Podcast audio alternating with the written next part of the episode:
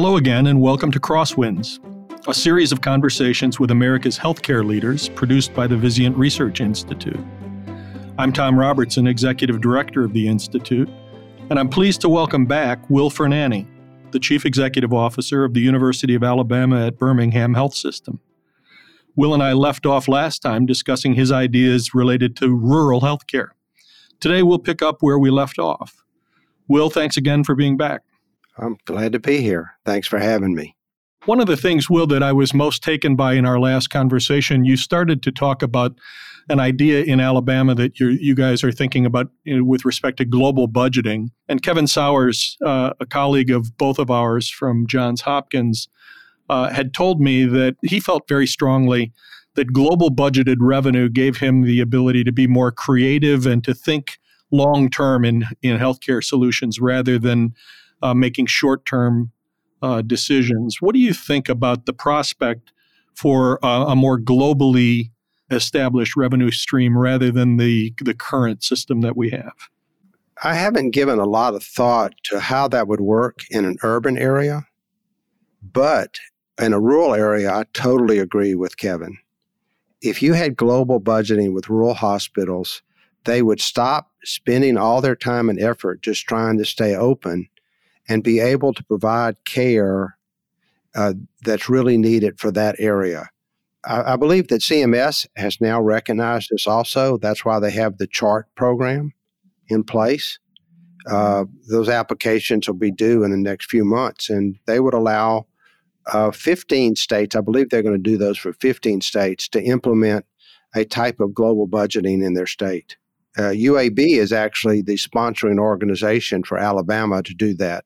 You know, one of the things that we recently found in our most recent research, and you probably recall having seen it uh, a week or two ago, we were uh, we were taken by the fact that there are a lot of surgical programs in the country that are operating at low volumes. In fact, they're they're operating below published uh, proficiency thresholds.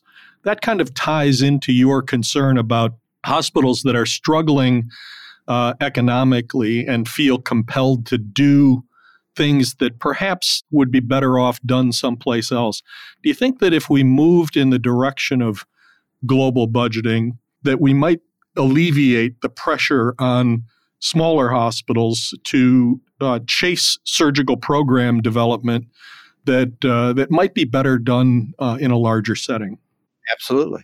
All hospitals, the first thing they do is try to keep a margin uh, whatever they need to do to do it. And we may be better off if we didn't have, uh, take that back. We would be better off if we could take a uh, approach that was long term and what was best for the population.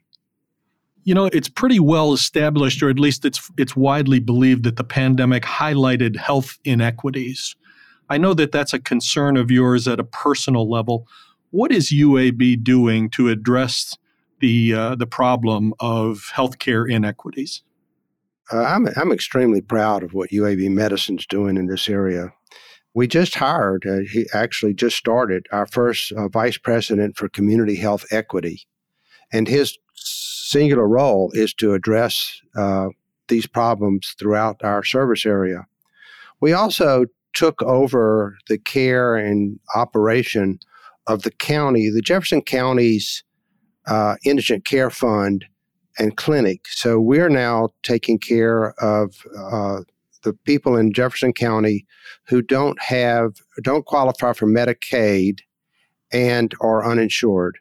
And third thing we're doing uh, is we have a program which involves the whole university called Healthy Alabama 2030. And this program is uh, for the whole state of Alabama. One thing that most people know about Alabama is in most health indices, whether it's smoking, diabetes, kidney disease, you can go on and on, stroke, we're in the bottom uh, you know 49 48 47 in the country. Healthy alabama 2030 is a program to move our health indices into the 30s by 2030 so if we can be 39 or 38 or 37 in, in America. And we're doing that through addressing issues like food deserts, uh, healthy exercise, healthy diets. It's a statewide program. And finally, one unique thing that we've done is the state of Alabama legislature funded the Alabama Genomics Initiative, and we are uh, taking the full genomes of 10,000 Alabamians throughout the state and every county and developing a genetic profile of Alabama, and we'll use that to improve our treatment of uh, minority populations in Alabama. So we're heavily invested in addressing health inequities. That's great to hear. We always struggle, it seems, as a country with the uh, the confluence of socioeconomic challenges and and medical needs, and and it's impossible to pull those apart.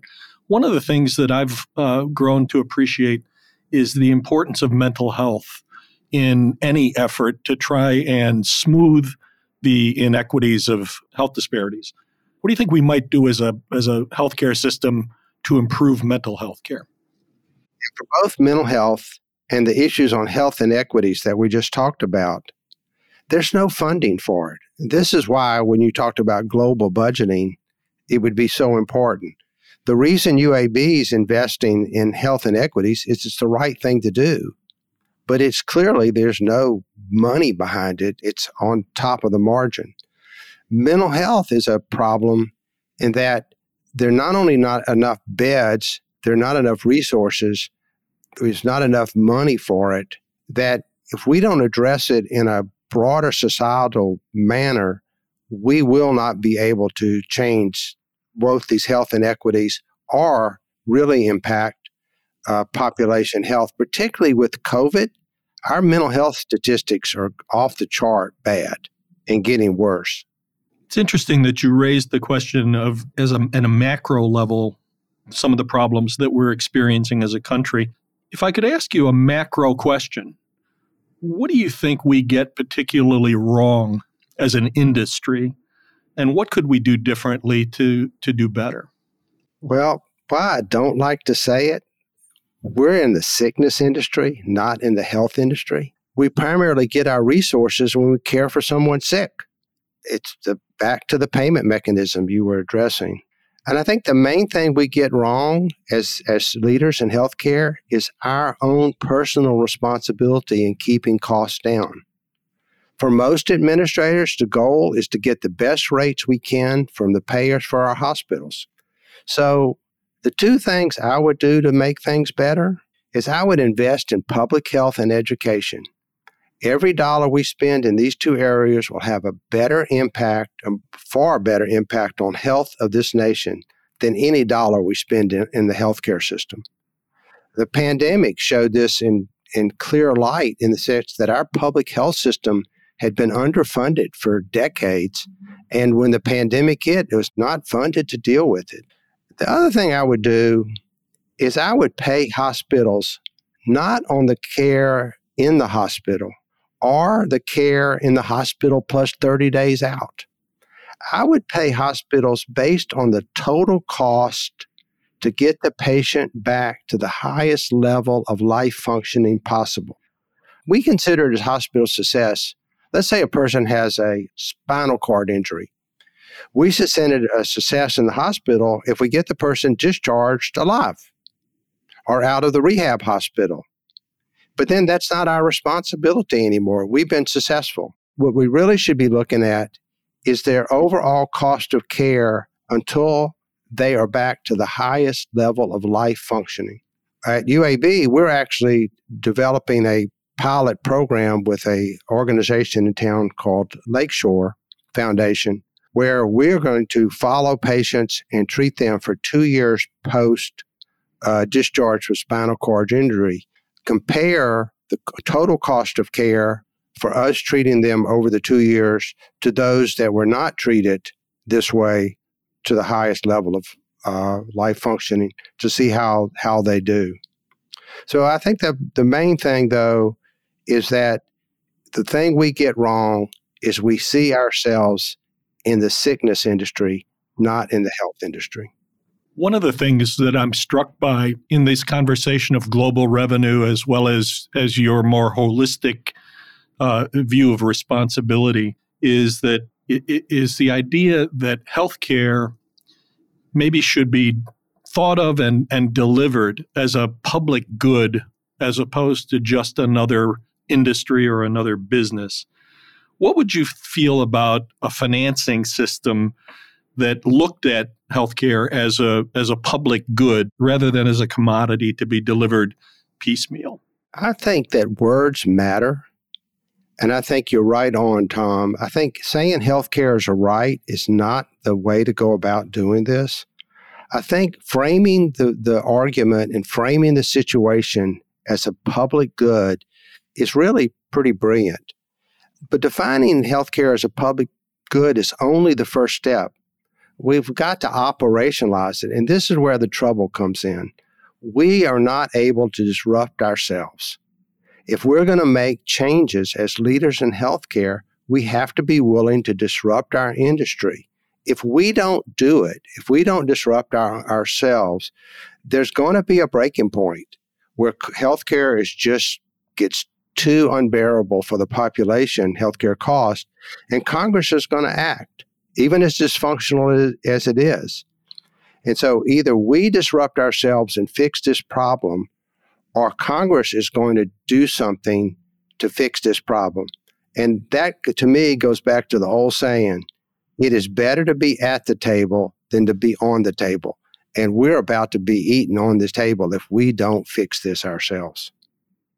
We've been uh, we've been talking about things together for the better part of 25 years, and and I, I, I can't agree with you more. I'm I'm absolutely convinced as as I get older that we need to be involved rather than waiting for the payment system to provide an incentive for us to act. We need to lead. I think we need to embrace a, a new way of financing things as an industry rather than waiting for it to be done to us. I couldn't agree with you more. I'd like to close with one question that I think uh, folks probably wouldn't think to ask you. Um, that comes from the fact that I know something about you that they don't, and that's that you're an inventor. So I'm going to ask you a question uh, and and give you an opportunity to tell me uh, what is a wickle? oh, that's an interesting question. A um, a wickle is a wickedly delicious pickle, short for wickles, and uh, it's a pickle that my wife and I started making over 30 years ago, and then commercialized, and then sold the company to some of her cousins about eight or nine years ago, maybe 10 years ago. Uh, you can find them in about, I think they're sold in 9,000 locations in all 50 states. They're uh, a little bit hot and a little bit sweet. And uh, people love them. We've had a lot of fun with them. I don't know what else to say about them. well, I what I know you know is now that you and I chatted a, a little while ago. Uh, my wife Sandy and I have um, been married for 42 years, but we started dating when we were a freshmen in high school. And uh, long ago, before I could afford anything extravagant for Valentine's Day, instead of getting her uh, chocolates, I used to get her pickles. And so for 42 uh, consecutive Valentine's Days, I've always gotten her pickles for a gift. And this year, I'm pleased to tell you, Will, that sitting at home waiting for her to open them is a case of Wickles. So I'll be able to tell you shortly uh, how much she enjoys those as well. Well, I, I, hope she does. I'm sure she will. Actually, I've I've not met anybody that that doesn't like them yet. Uh, that does say that you're pretty cheap if all you've been buying your wife for for uh, Valentine's is a jar of, of pickles. I mean, I don't know how much cheaper you can get. Will, you've been a thought leader for the industry for decades, and you've been a friend of mine for uh, for most of that time. I'm thrilled that our listeners have had a chance uh, to hear your thoughts. Thanks again for being with us. You're a great pal. And I feel the same about you, Tom. You are you are have, have taught me so much over the years. I look forward to your research studies every year. You're wonderful, and I appreciate it so much. And thank you for listening in. We hope you find these conversations to be thought provoking, and we look forward to welcoming you back for a future Crosswinds. I'm Tom Robertson. Until then.